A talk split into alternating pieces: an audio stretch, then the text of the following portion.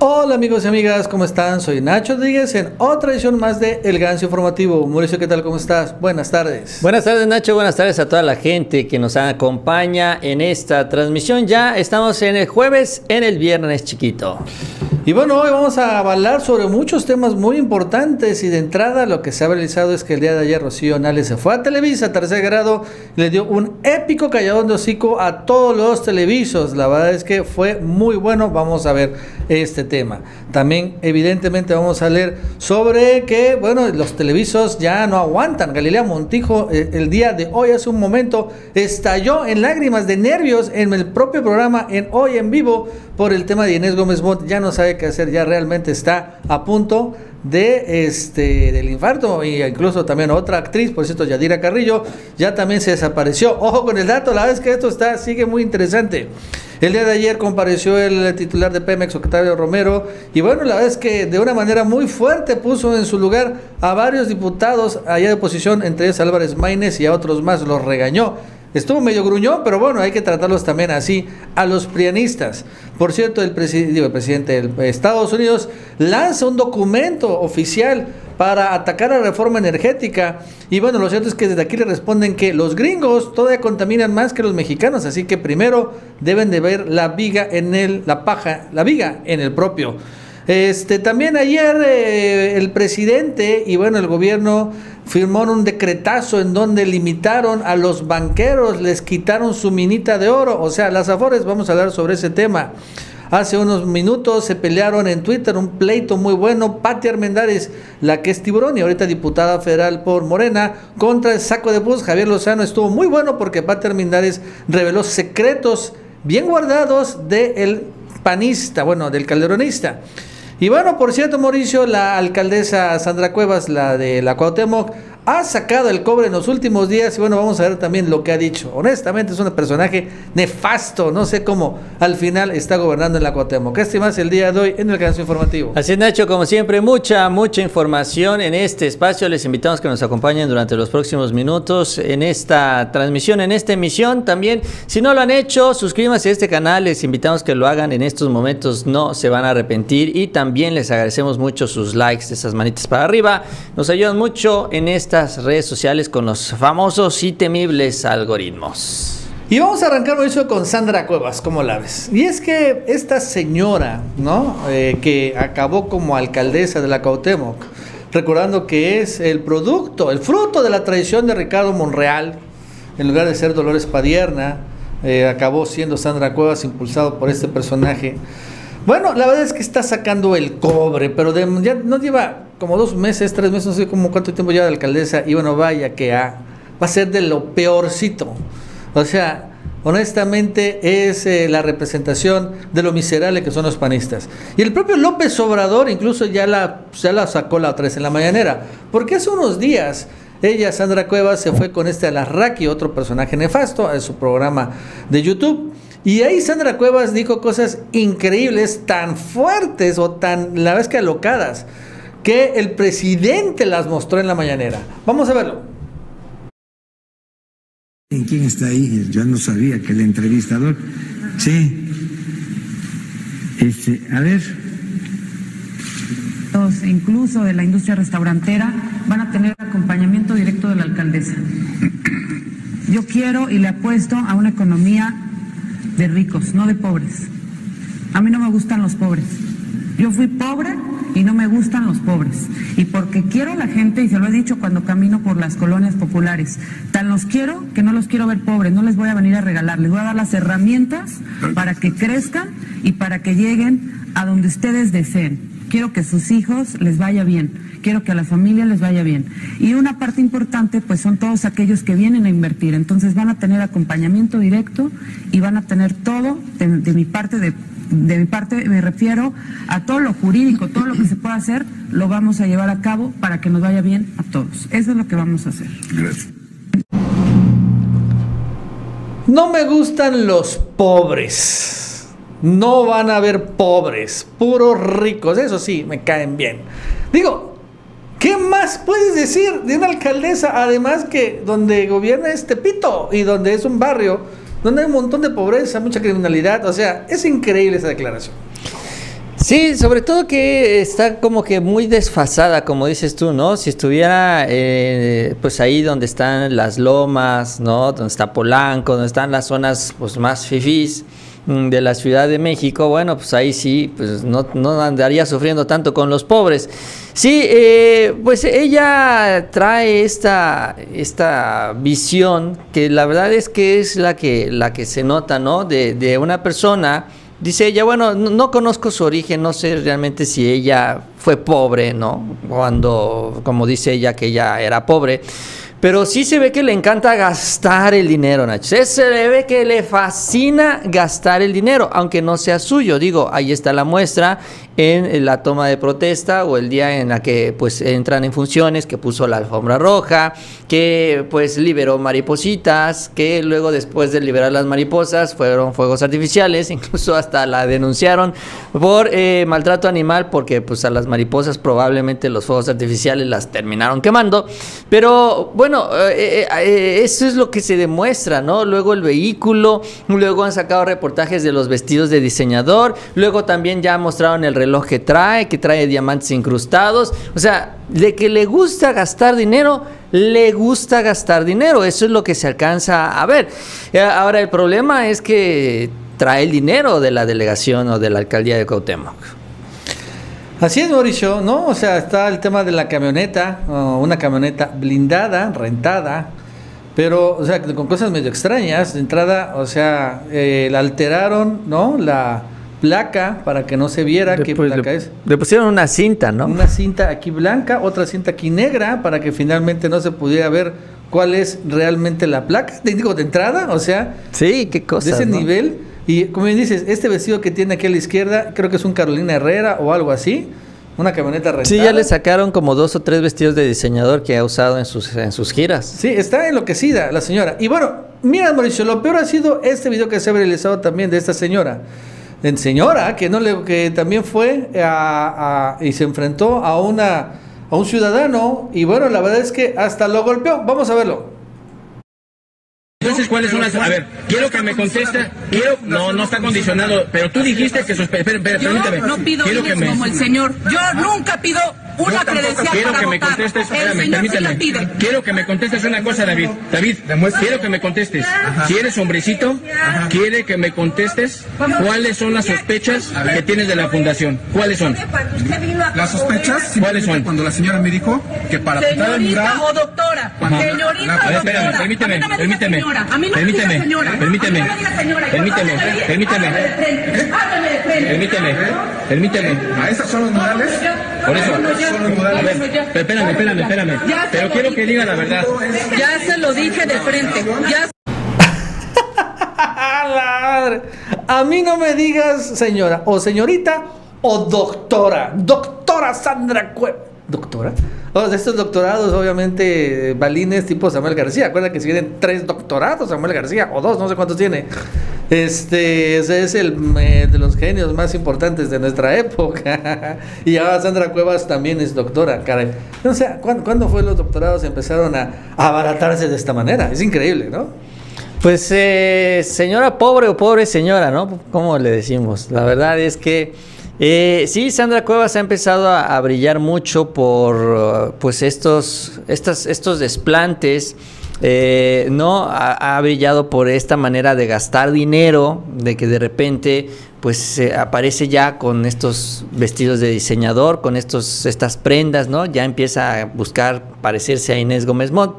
Eh, y, bueno, la pregunta es en la alcaldía qué. Fíjate que también lo, algo que se, que se ha visto es que ya también eh, Sandra Cuevas ya le dio cobijo a los calderonistas ya también a este grupo de México Libre, ya a este grupo también de la oposición, pero no en general la oposición, sino me refiero al grupo de Felipe Calderón, porque ya también ya hay varios tweets, varios mensajes y ya se ve una estrategia mediática de este Javier Lozano, que vamos a hablar del más adelante, pero que también sale en defensa de Sandra Cuevas. O sea, empieza a subir videos de ella, empieza a hacer comentarios para decir, ay, es que la critican porque la señora trabaja muy bien, o señorita, eh, porque trabaja muy bien, miren todo lo que está haciendo en la Cuauhtémoc, por eso la critican. O sea, ya está, están metidos ahí, ya les dio entrada, estos señores no se mueven de a gratis, eso significa que ya también el presupuesto de la alcaldía, ya está pues recibiendo, ya están trabajando ahí con ellos, ya se sumó a su estrategia de redes, etcétera, etcétera, ¿no?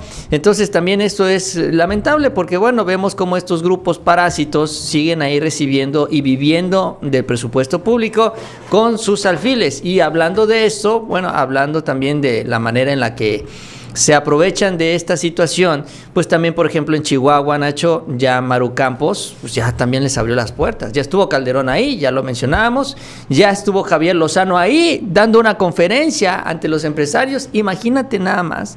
Entonces, eh, ya esto está sucediendo en la Cotemoc. Ahí ya vas a ver a Javier Lozano hablando con los empresarios de Tepito, ya los quiero ver. Sí, la verdad es que se están colando de nuevo, o sea, es que son como la humedad, o sea, si no los frenan, los pulverizan, ese fue un error de Morena y el propio López Obrador, o sea, les dio chance y ya ven, hasta están creciendo esta, la mala hierba, ¿no? Empieza de nuevo como un parásito, otra vez a reproducirse y ya ven, ahí está en la Cotemo, está en Chihuahua y si te tontas, otras regresan al Palacio Nacional. Entonces, este, y sí, les dieron chance, les dio chance, está el propio presidente, es un error, les dio chance. ¿No? Creyó el presidente que iban a reflexionar, iban a cambiar de opinión, iban a aceptar. No, obviamente que no, fue un error.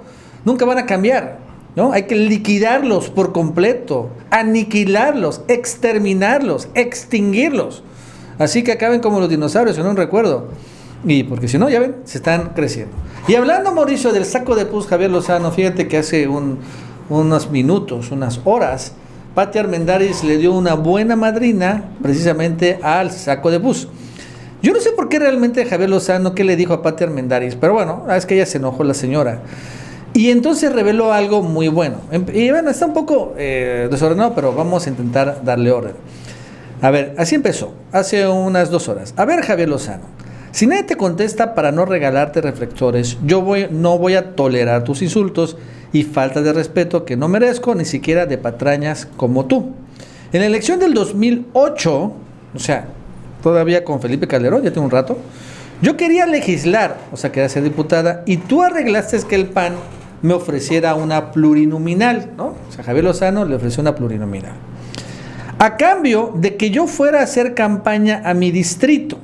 O sea, una plurinominal, pero al mismo tiempo también diputada por mayoría. Cuando me di cuenta de tus contubernios con el entonces gobernador perredista Sabines, en ese momento gobernaba, me quisiste sobornar para no declarar ante la prensa que Sabines tenía arreglada cada diputación de Chiapas. O sea, que el calderonismo había llegado a un acuerdo con Sabines para pues cambiarse o entregarse o repartirse las diputaciones federales de Chiapas. Y el secretario de tu partido, o sea, del PAN, le reportaba al gobernador en una farsa estúpida y corrupta, ¿no? El secretario del PAN. Por solicitud tuya, el gobernador me mandó a llamar y me quiso entregar un millón de pesos en una bolsa de papel por mi silencio, mismo que le boté en los pies y abandoné la campaña. ¡Wow! Y bueno, continúa por aquí, porque como que se le perdió a Pati Armendaris este. Dice, no sé por qué no se envió el final de mi tweet dirigido a ti y que nunca más te contestaré. Eres un corrupto. No sé cómo llegaste ahí reducido a porro golpeador sin causa que se aprovecha de la libre expresión para ganar reflectores insultando abyectamente a un presidente de nuestra república. Pintaras, pintabas por una carrera brillante de, de abogado cuando te conocí. No sé qué te pasó para denigrarte a este nivel reflexiona, eres joven, bueno, ya ni tanto, estás a tiempo de corregir tu rumbo. No, Pati, ya, creo que ya valió. Pero de todos modos, al margen de estas últimas críticas, es revelador, ¿no? Finalmente revelando Pati Armendáriz en 2008 un contubernio, digo, a nadie sorprende, pero aún así vale la pena confirmarlo, entre el calderonismo, ¿eh? gobierno del PAN, y el gobierno perredista de Chiapas para repartirse las diputaciones federales. Sí, y sobre todo con el dinero de por medio, porque hay uno de los principales indignados que con los pagos y supuestamente toda la corrupción de eh, los eh, familiares del presidente es Javier Lozano, que se la pasa insultando a medio mundo, ya hasta sus propios amigos muerde, ¿no? Ya como todo este episodio que se dio con, lo, con este Zavala y su esposa María Scherrer. Eh, pero bueno, aquí lo importante también es que estamos hablando de dinero, porque pues Sabines no agarró ese dinero de su bolsa.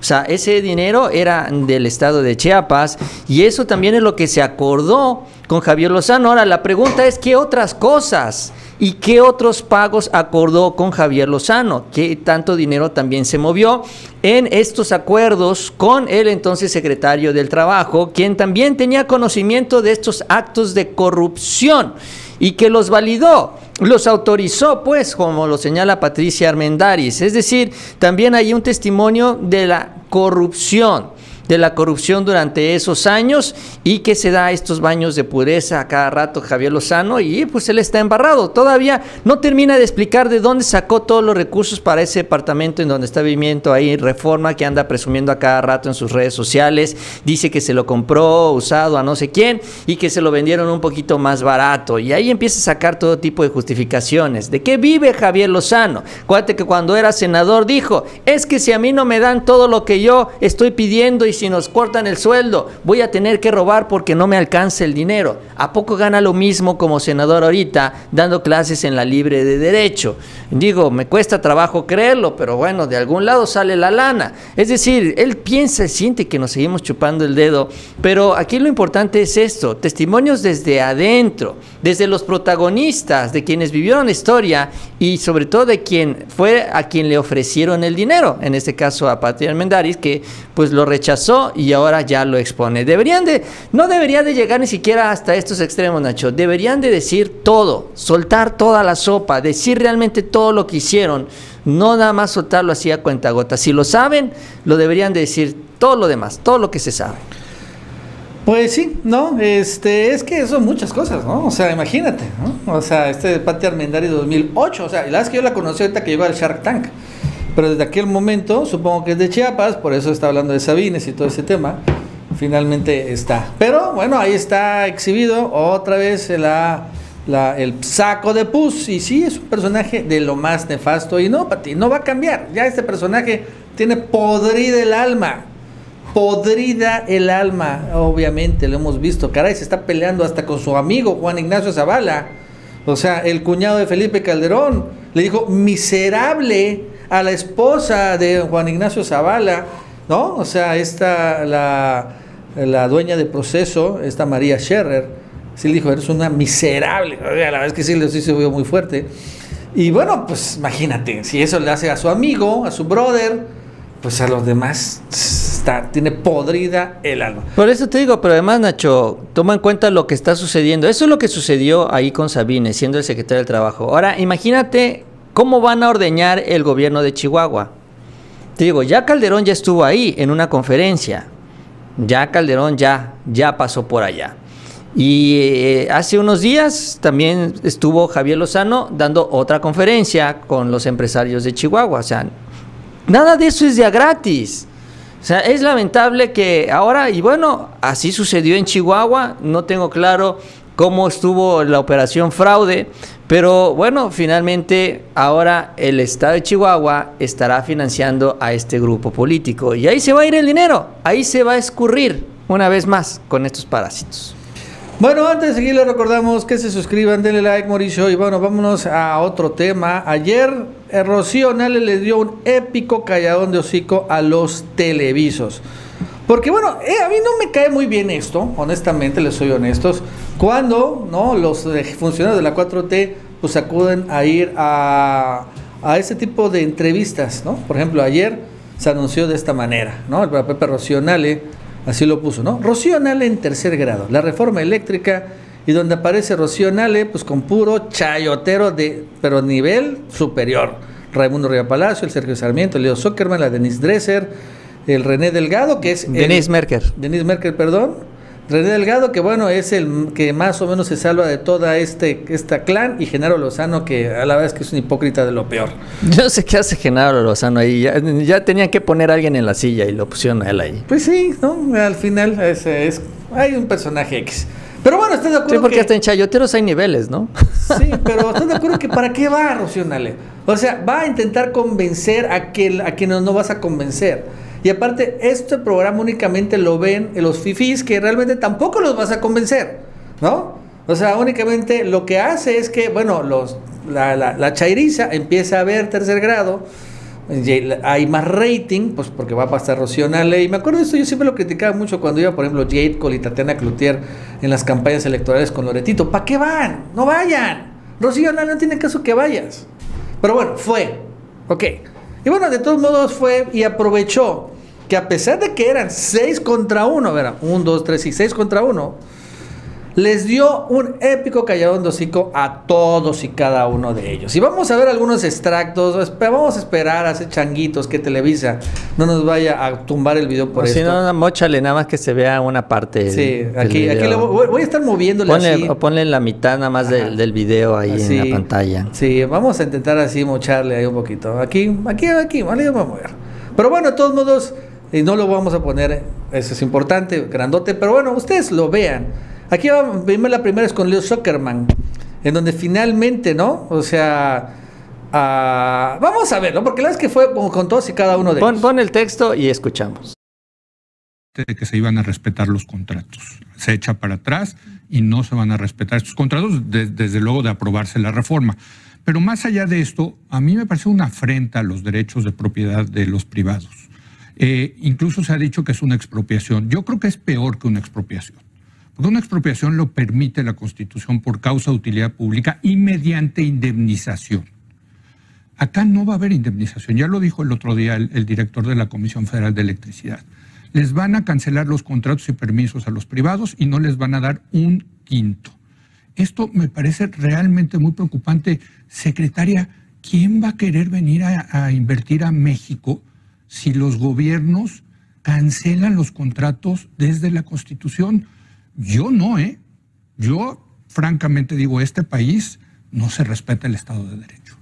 Bueno, no se van a cancelar sus eh, derechos para poder generar, porque se está dejando un 46% del mercado para que ahí participen.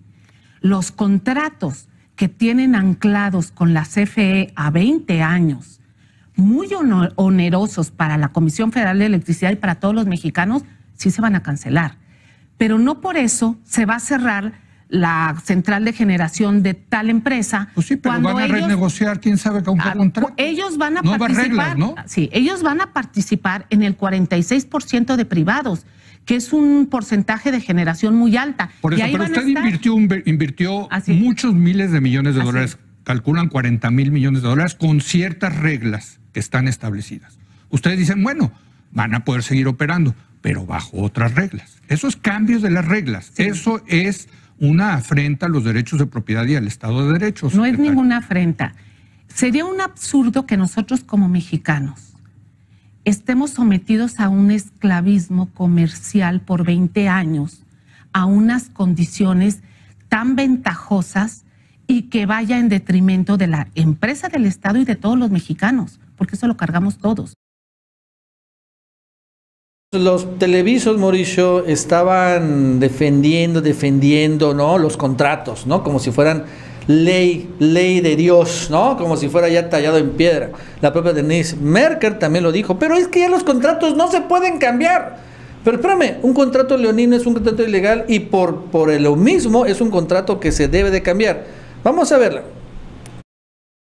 Dices, oye, ¿cómo le van a hacer? Tuvimos la capacidad. esta sensación de que se está afectando a derechos adquiridos. Efectivamente, las reglas pueden ser muy abusivas, pero eran las reglas. La reforma del 2013 les abrió ahí un paréntesis para que grandes fábricas pudieran producir su electricidad.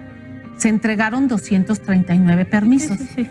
Debería de haber 239 usuarios y hay 77 mil usuarios donde crearon un mercado paralelo sin permiso de venta de suministro de ¿Por electricidad. qué no se les canceló? ¿Por qué no se, se- se- se dijo esto no está Porque se ampararon. Hablé con ellos. Pero porque está en Yo, ley. yo, pers- no, no permite está en la el ley. ¿Es No, el corazón no de la en ley. reforma el autobasto? No necesariamente. Pero el autobasto A ver, incluso es Sergio. anterior a la reforma. El Sí. autobasto viene desde Del los años 90. 90. Sí, pero 92. ilegal. defendiendo Mauricio los contratos leoninos, ¿no? Por un lado. Y por otro, aquí vemos lo que más ha traído como al eh, idiota Sergio Sarmiento, la verdad es que se ha convertido muy, muy, muy idiota. Finalmente se quiere fregar a Rocío Nale y la verdad es que le sale completamente, completamente chueco el tiro. Vamos a verlo. A mí me preocupa eso. Y en un momento eh, como este que se diga que el problema son las de la intermitencia, son las renovables. Bueno, eh, Dinamarca tiene el 80%, Dinamarca, que es el país que tanto admira el presidente López Obrador, tiene el 80% de su generación de, de renovables y no tienen apagones. A ver, Dinamarca tiene 5 millones de habitantes. Eso, vamos a toda Europa si quieren. ¿Alemania le parece bien? Alemania, el despacho sí lo hace una empresa, este, una, un organismo gubernamental. Las empresas son privadas, la generación es privada. yo con el respeto de Alemania, porque no vine a esto, Alemania cerró sus nucleares, hoy está produciendo, hoy está produciendo con carbón. O sea, partimos de ahí. Cada país trae su tema, que no vengo a ponerlo aquí como gobierno, porque cada gobierno toma su determinación. Pero Quiero regresar al tema de los paneles. Fue un error. A ver, el... y bueno, también, ¿no? Por ejemplo, el farsante de Genaro Lozano, igual defendiendo, o bueno, con este tema que siempre dicen los, los neoliberales. Pero ¿cómo le va a hacer, él habla del litio, pero ¿cómo le va a hacer México para invertir en el litio si no tiene tecnología? Si los mexicanos son unos idiotas estúpidos, la verdad es que no hay, no hay, no hay dinero. O sea, los chingones son los gringos, esos son bien chingones, ellos saben cómo explotar el litio. ¿Cómo le va a hacer? ¿Cómo le va a hacer? ¿Cómo nos vamos por, por qué no los extranjeros son los que tienen esas cosas que siempre dicen? Que son puras falsedades. Lo volvió a repetir Genaro Lozano y bueno, la verdad es que Rocío Nale le contestó igual muy bien. Lo conecto con lo del litio. ¿Por qué hacen un monopolio de un mineral del que no sabemos todavía cuánto hay en el país? Van a crear una empresa del Estado minera, porque tenemos la CFE, tenemos Pemex, y Pemex tiene una parte de exploración y producción que es del Estado. Sí. Pero el litio, ¿cómo lo vamos a explorar? Eh, ¿Cómo vamos a invertir en eso? ¿De dónde va a venir el dinero para precisamente esta falta de tecnología que nos hace falta? ¿Se puede hacer la autarquía sin la iniciativa privada? Fíjate que es muy interesante esto, y yo ayer ponía un ejemplo. Eh, cuando Lázaro Cárdenas en, el, en 1938 dice, a ver, me voy a quedar con el petróleo, vamos a expropiar el petróleo, en ese momento se decía lo mismo que usted está diciendo. ¿Cómo le van a hacer? ¿De dónde van a agarrar dinero? ¿Quién lo va a hacer? No estamos preparados.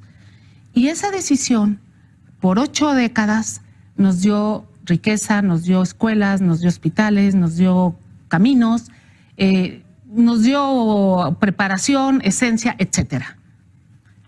El litio va a ser igual, sin duda, y yo creo que va a ser más rápido. Yo creo que va a ser más rápido. Es un mineral estratégico eh, que hoy por hoy es eh, parte de la materia prima para la fabricación de estas baterías que se están empezando a construir. ¿Pero quién lo va a explorar? El Estado. Una compañía minera del Estado, en la ley secundaria. Así es. ¿Está anunciando una empresa de Estado para el litio? Sí, va, va, a tener que ser así para la explotación del litio. No queda de otra con la Muy bien. Pues si quieres intervenir. Y bueno, Mauricio, así se la llevó Rocío Náramo en todos contra ella y la vez que ella pudo contra todos. Sí, son una serie de, datos. Mira, yo, yo en este caso, por ejemplo, en el caso de la reforma eléctrica, que es eh, algo que está afectando y va a afectar muchos intereses de empresarios, de políticos, que controlan a estos medios de comunicación, que controlan a los chayoteros, tienen radio, tienen televisión, tienen prensa escrita, tienen todo a su disposición. La verdad es que es un gran, gran aparato que tienen ellos de propaganda, ¿no? Porque dicen, ay, es que es propagandista el presidente se pone nada más a hablar de sus cosas, ideología y demás. No, no, los que tienen el gran sistema de propaganda en este país son ellos. Y a través de este sistema están buscando poner a la gente en contra del presidente López Obrador. Entonces, yo estos ejercicios, en el caso particular de la reforma eléctrica, no lo veo tan mal porque se puede contrastar y se puede desmentir. O sea, no creo que sea correcto, sí que sea algo del día a día en la discusión, al contrario, se desgasta el funcionario y eh, le da rating, dice el programa. Pero en este tema que es tan importante, eh, sí, yo creo que sí vale la pena aprovechar estos espacios. Claro que Rocío Nale, así como va a estos programas, también tiene que ir a programas de la Cuarta Transformación, incluso a las redes sociales, porque lo veríamos diciendo el otro día, la semana pasada, eh, de los funcionarios, de la gente de la Cuarta Transformación, que, que está con el presidente, ninguno de ellos le da tanto peso a las redes sociales como el presidente presidente Obrador. Entonces, también ellos necesitan acercarse a las redes sociales, necesitan aprovechar esta manera, este mecanismo de comunicación para desinformar, porque lo de Rocío por ejemplo, solo va a servir en ese programa y nada más. Y solo lo que se difunde en las redes sociales como ahorita es lo que se va a alcanzar a difundir y nada más, porque ni Sarmiento, ni Riva Palacio, ni Lozano, ninguno de ellos va a repetir nada de lo que dijo Rocío Nale. O sea, se van a quedar callados, mucho menos van a reconocer que están equivocados. Entonces, este efecto de dispersión de la información realmente ya no existe, no da para más. Entonces, Rocío Nale no puede decir, ah, ya estoy, estoy yendo con los medios tradicionales y estoy ya dando mis entrevistas ahí. Bueno, sí, qué bueno. Pero tienes que aprovechar los otros mecanismos que existen. Y estos mecanismos también, o estos medios, están muchos en las redes sociales. Entonces, tiene que complementarse. Rocío Nale es una de las funcionarias que apuesta poco a las redes sociales. Hay que decirlo, apuesta poco a las redes sociales, pero no es la única. Muchos se comportan de la misma manera. El presidente realmente es el único que confía de manera muy significativa en las redes sociales. Y lo bueno que he visto, Nacho, también eso hay que decirlo, que cuando menos en este debate de la reforma eléctrica, ya los funcionarios están dando la cara. Ya no están dejando solo al presidente, ya está Barlet. Y esto aprovechando también las comparecencias. Ya salió Barlet, ya salió Octavio Romero, ya salió Rocío Nale, también ya salió Tatiana Cloutier a hablar sobre esto de la reforma. Es decir, esto es lo que tiene que hacer el gabinete, tiene que arropar al presidente, tienen que acompañarlo en sus mensajes, tienen que ayudar a difundir, tienen que hacer su esfuerzo, no tienen que esperar que les diga el presidente, vete para la izquierda, vete para la derecha, para que ellos vayan ahí nada más siguiendo lo que les digan. Tienen que empezar a usar la cabeza y tienen que lanzarse al ruedo, porque no es algo menor lo que está enfrentando el presidente, para eso los tiene ahí y para eso también necesita la ayuda de los funcionarios. Entonces ellos tienen que estar ahí haciendo justamente esto acabando con las mentiras, con la desinformación, sacando los datos duros, contundentes, las cifras que ellos conocen y manejan muy bien, nadie más que ellos las tiene con toda la claridad del mundo. Pero si ellos no quieren salir porque les da miedo, porque no quieren, porque es que las redes sociales aquí, es que los programas allá, ah, pues entonces de nada sirve guardarse esa información. Bueno, antes de seguir, les recordamos que se suscriban, denle like, Mauricio. Y bueno, vámonos con otras notas políticas. El día de ayer estuvo el presidente Morena, Mario Delgado, en Pachuca, Hidalgo. Y de ahí aseguró que en 2022, el próximo año que va a haber elecciones en Hidalgo de gobernador, la transformación llegará a esta entidad de la mano de un gobierno de izquierda que sea de la gente que traje con austeridad, honestidad y sin corrupción. Señaló Mario Delgado, en 2022 haremos historia en Hidalgo porque vamos a ganar el gobierno para Morena. Vamos a tener el año que entra el triunfo de nuestro movimiento, que es un gobierno justo, honesto de la gente y para la gente. Y la verdad, Mauricio, es que estuvo muy encendida la gente allí. La verdad es que eh, uno pensaría que Hidalgo podría ganar el PRI, ¿no? Pero lo cierto es que viendo los videos se nota muy difícil. Vamos a verlo.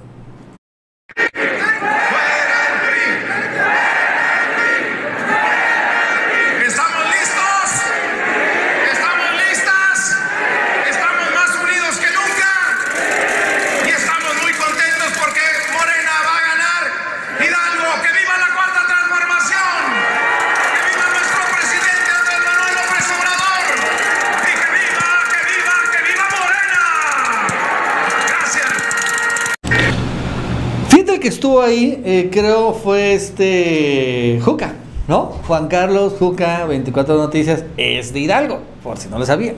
Así que ahora sí la tocara su estado, Mauricio, pues sí, hacer la, hacer este, la transición, ¿no? Hidalgo ha sido del... No, nunca ha habido tan alternancia. Creo que tampoco ha habido alternancia ahí, ¿no? No, es el estado de Osorio Chong también, del grupo Hidalgo. Así es. Que es un grupo muy poderoso también, no tanto como el Atlacomulco, pero sí está cerca de ese nivel, tradicionalmente controlando muchas cosas en el PRI, eh, con muchos eh, políticos y cargos a nivel nacional. Y pues eh, lo que sí se ha reportado, Nacho, es que pues cuando menos Omar Fayad parece ser que está doblando las manos y no se va a meter para robarse la elección, cuando menos eso parece en una primera impresión, también cuidando su salida en el entendido de que ya también se está dando cuenta que la ola morenista viene muy muy fuerte allá en Hidalgo. En Campeche, fíjate que hubo una polémica, ¿no? Este, en el gobierno del estado, el diputado, el líder del Congreso, Alejandro Gómez Casarín, presidente de la Junta de Gobierno del Congreso, señaló que este, ser legislador, ser legislador significa ser humano, de, un, de corazón. Esto luego de queja en redes sociales, después de un intercambio de puntos de vista entre legisladores de Morena y del PRI en la pasada sesión. Él señaló, no tengo un registro de que haya agresión en la sesión. Ustedes tienen los registros de video audio donde no hay agresión, no hay nadie de este tipo, porque al final este, hubo ¿no? una fuerte rispideces, pero bueno, según señala el diputado Casarín, no hay registros de ello. Bueno, al final, lo cierto es que también, pues es que los priistas, es haber perdido el poder allá en Campeche, no, no se les hace muy fácil. Y bueno, Mauricio, antes de seguir, le recordamos que se suscriban, denle like. ¿Y qué crees? Ya, ya, ya compré el vuelo, Mauricio. No pude evitarlo. En el vuelo de, el primer vuelo que va a salir de Santa Lucía, ya este servidor se ha comprado el boleto de avión. A pesar de que tenga que viajar de Tabasco a México para tomar un avión. A Cancún, pero no importa.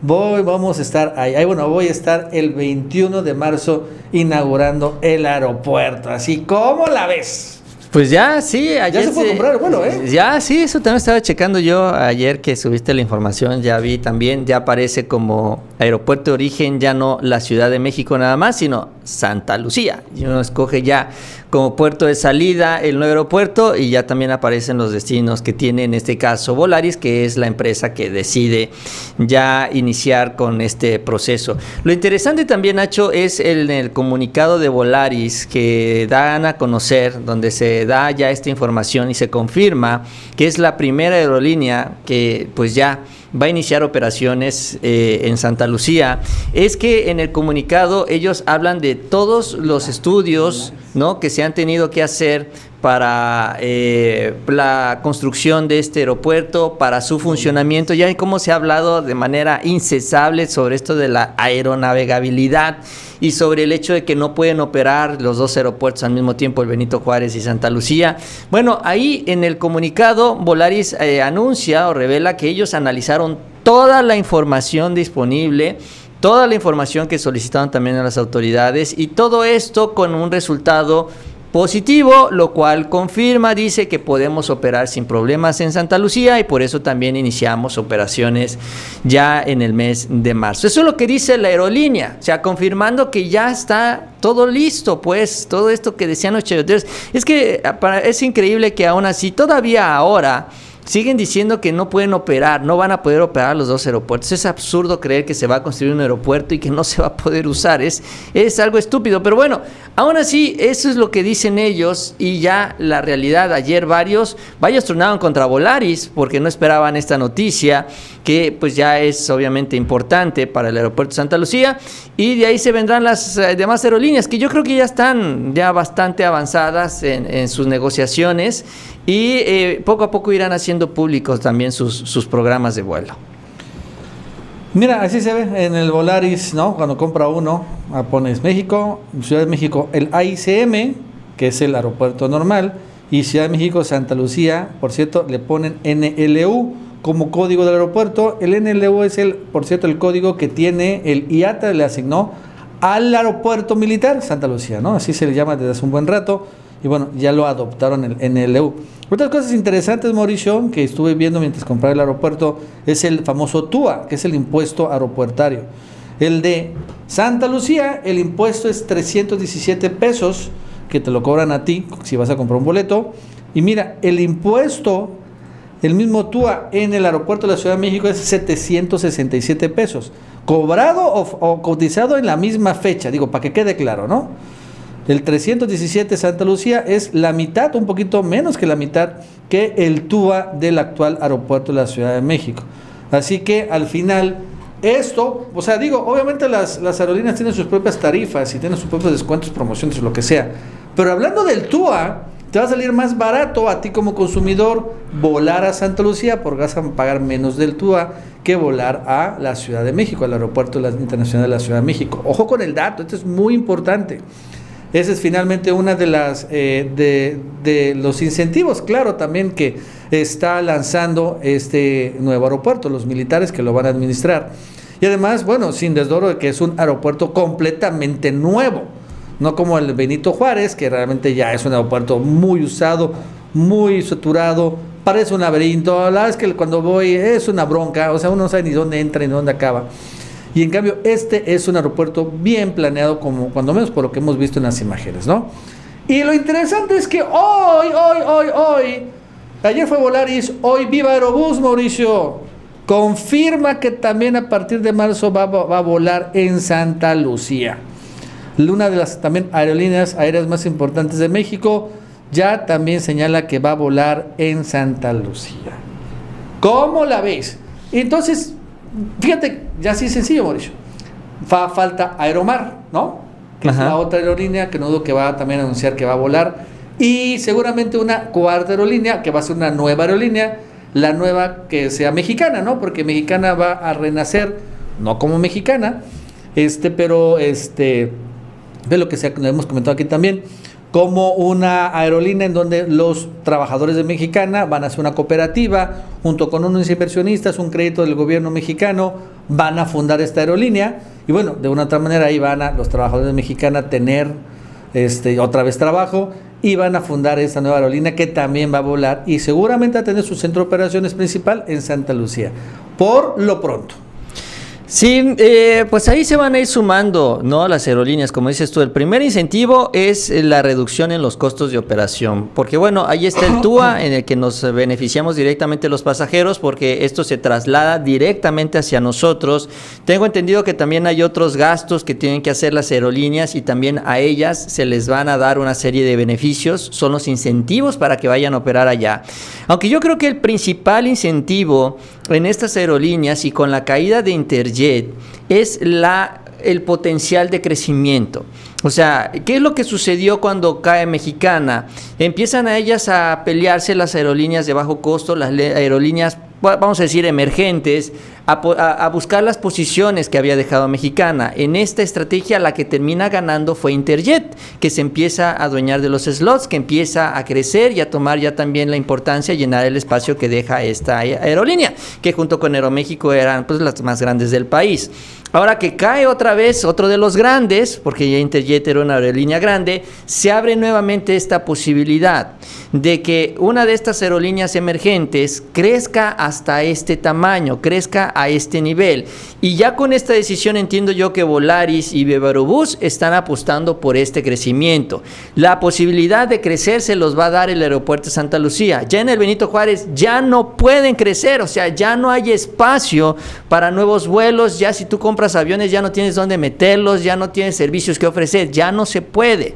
Santa Lucía va a ofrecer esa opción. Y entonces yo creo que ellas están planeando justamente esta estrategia.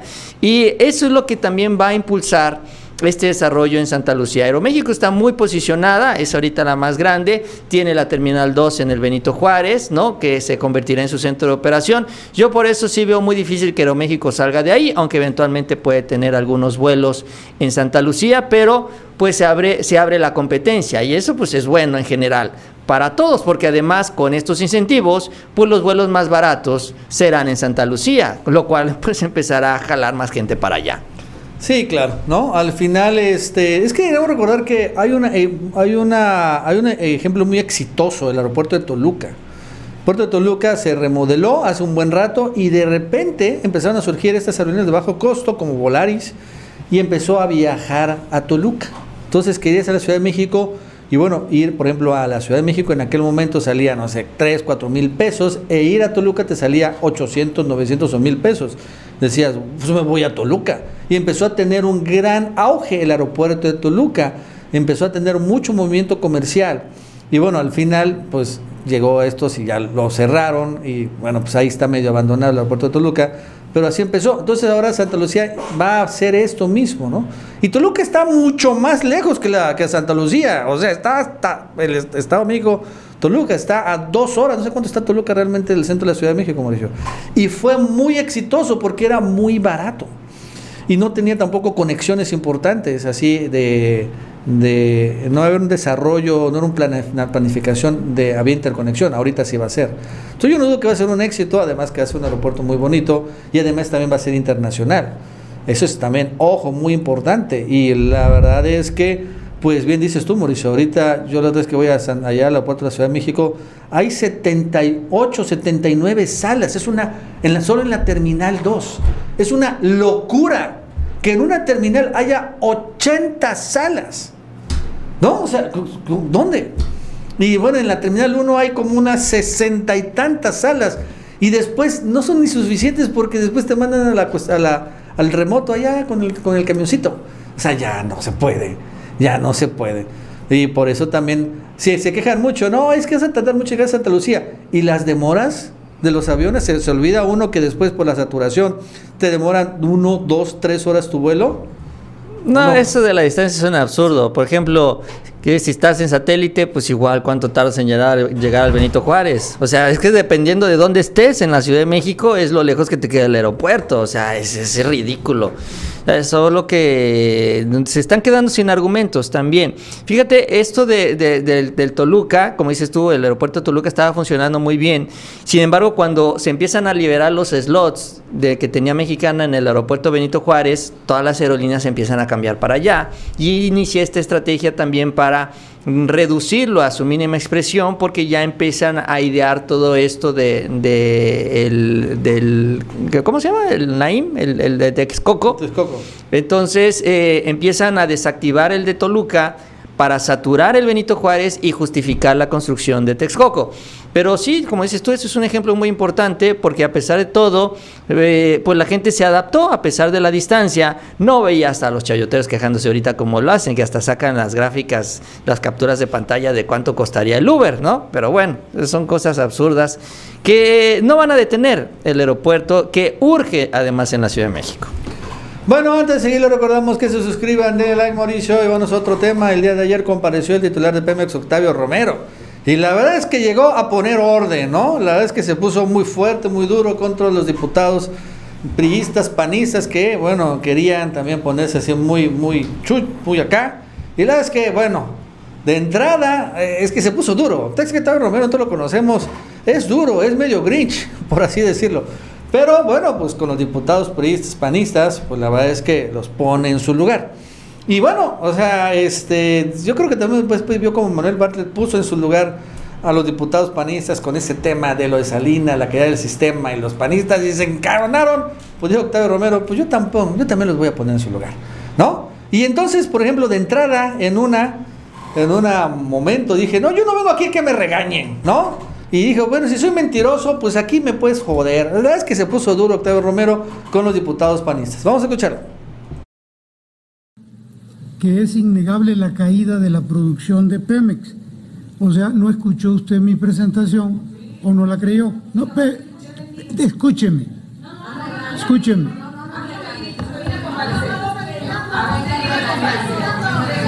A ver, no. Yo, voy a comparecer, no a que me, no a que me regañe. Continúe con su respuesta, director general.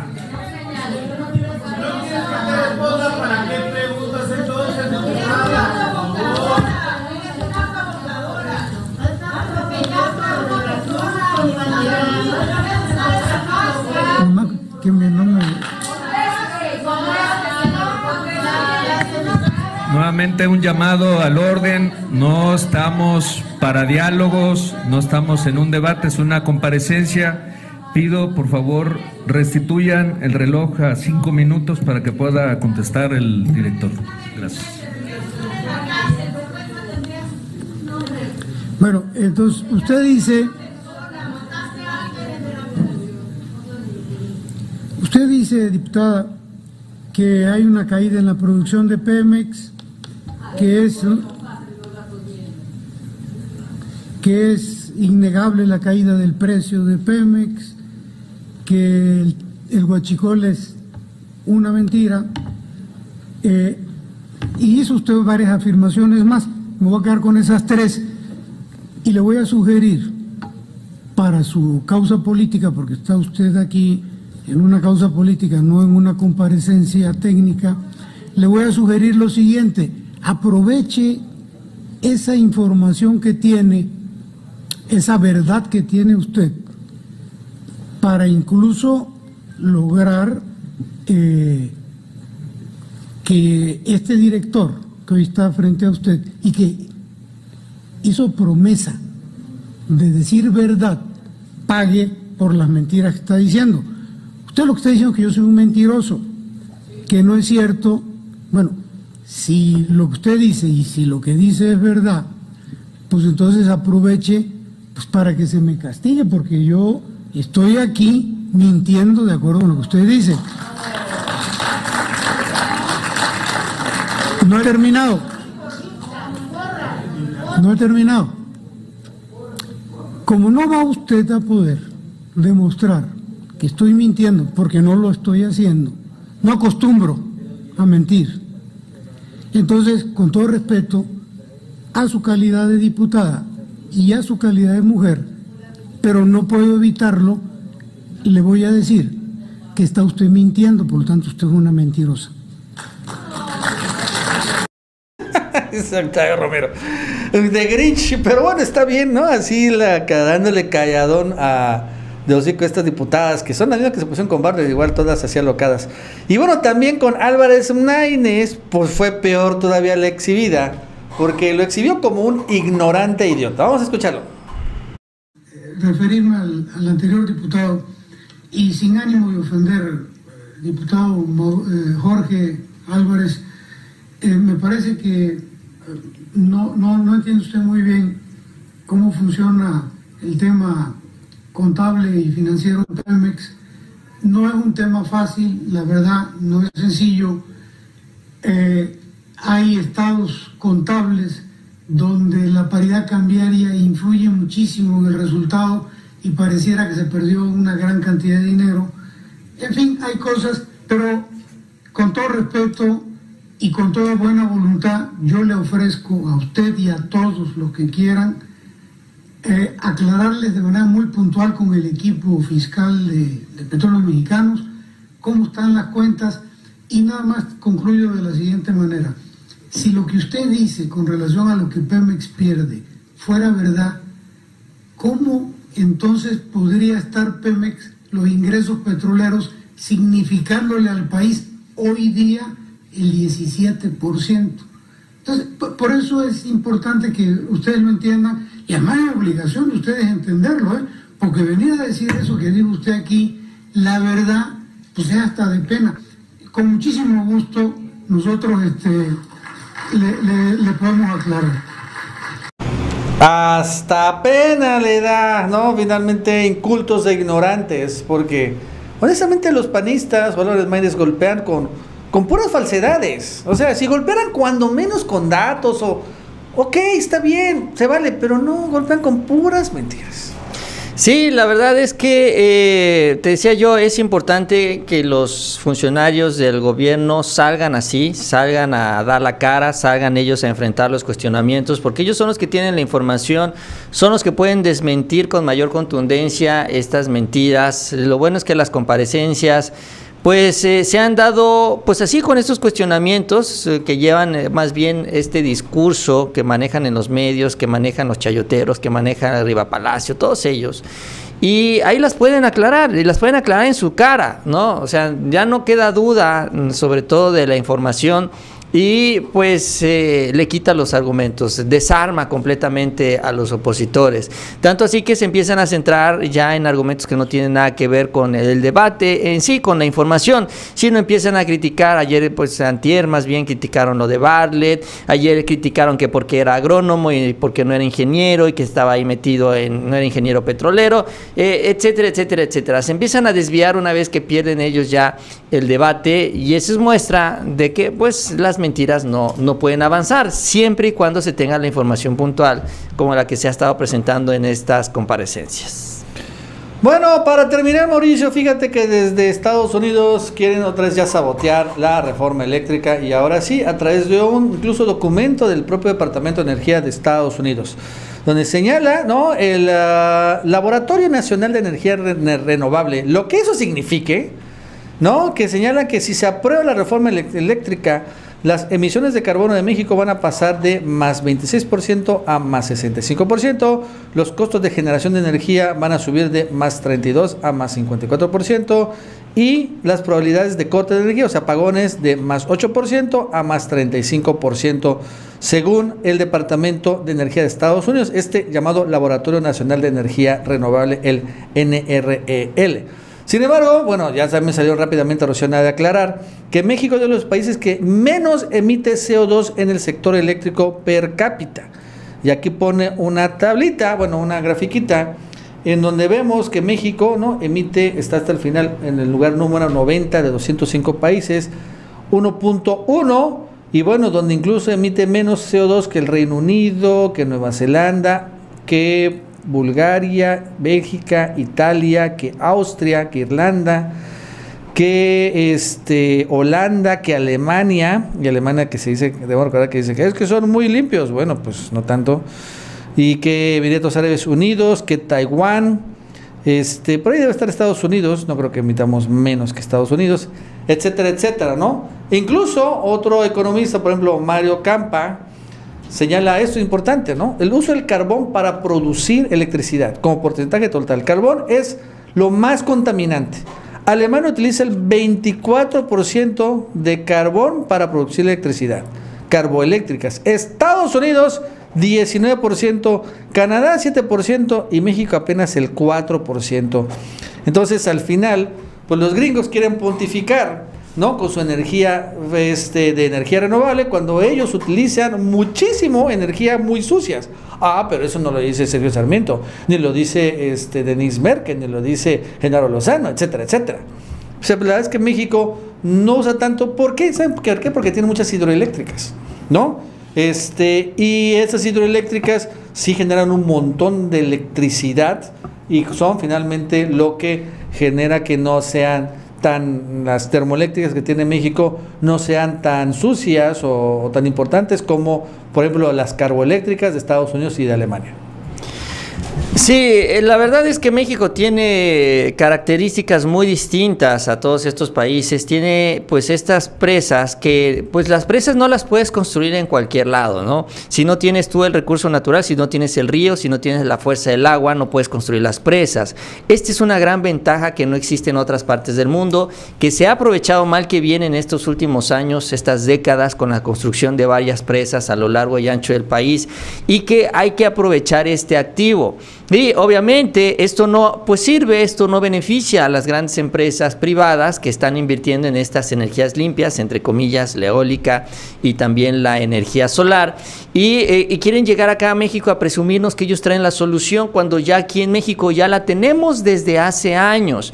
Esta es la carta principal del presidente, aunque él habló de que ya le envió un documento a Joe Biden, una carta, pues bueno, se entiende que en este documento le habla de la estrategia trabalhar que tiene la cuarta transformación de impulsar estas hidroeléctricas. Ojo, estas que no existen en muchos otros países. Entonces, eh, la verdad es que tenemos la solución en nuestras manos. Obviamente, los empresarios de estos empresarios privados no quieren que se hable de las hidroeléctricas, se olvidan completamente el estudio este de Estados Unidos que acusa al gobierno de México de proponer una iniciativa que nos va a llevar casi al 65% más de contaminación. Tampoco las, seguramente no las toma en cuenta, porque pues finalmente la iniciativa del presidente habla de fortalecer a las hidroeléctricas, que son energías limpias. Y eso es lo que, lo que tenemos que, que entender, ¿no? Tenemos la solución en nuestras manos, a diferencia de otros países que dependen también, por ejemplo, de los países petroleros, nosotros tenemos la solución también en nuestras manos, tenemos petróleo, tenemos recursos naturales, tenemos los ríos para las presas, tenemos todo. No, eso es lo que nos regaló la naturaleza y eso es lo que también busca aprovechar el presidente. Y bueno, lo que querían era regalarlo, es increíble. Y bueno, no cualquiera, repito, no cualquier país tiene todo esto. Y para terminar, ahora sí, Mauricio, Facebook desaparece y ahora se va a llamar. Vamos a verlo, Mauricio. Chan, chan, chan, chan. No sé si te gusta o no te gusta. Meta. Meta. Así se llama a partir de hoy Facebook. Meta. El metaverso. ¿Sabes qué es eso, no? Mm, me suena la palabra, pero no, no tengo tan Oh, claro. Mauricio, Es que ya Facebook va a integrar, hoy saca Zuckerberg, pues todo su metaverso, todas sus aplicaciones en través de la llamada realidad virtual, o sea, estas cosas gafas, la realidad aumentada, que a través de gafas así pequeñitas, y bueno, generar universos paralelos que veamos en realidad virtual. No sé si viste ese, ¿cómo se llama?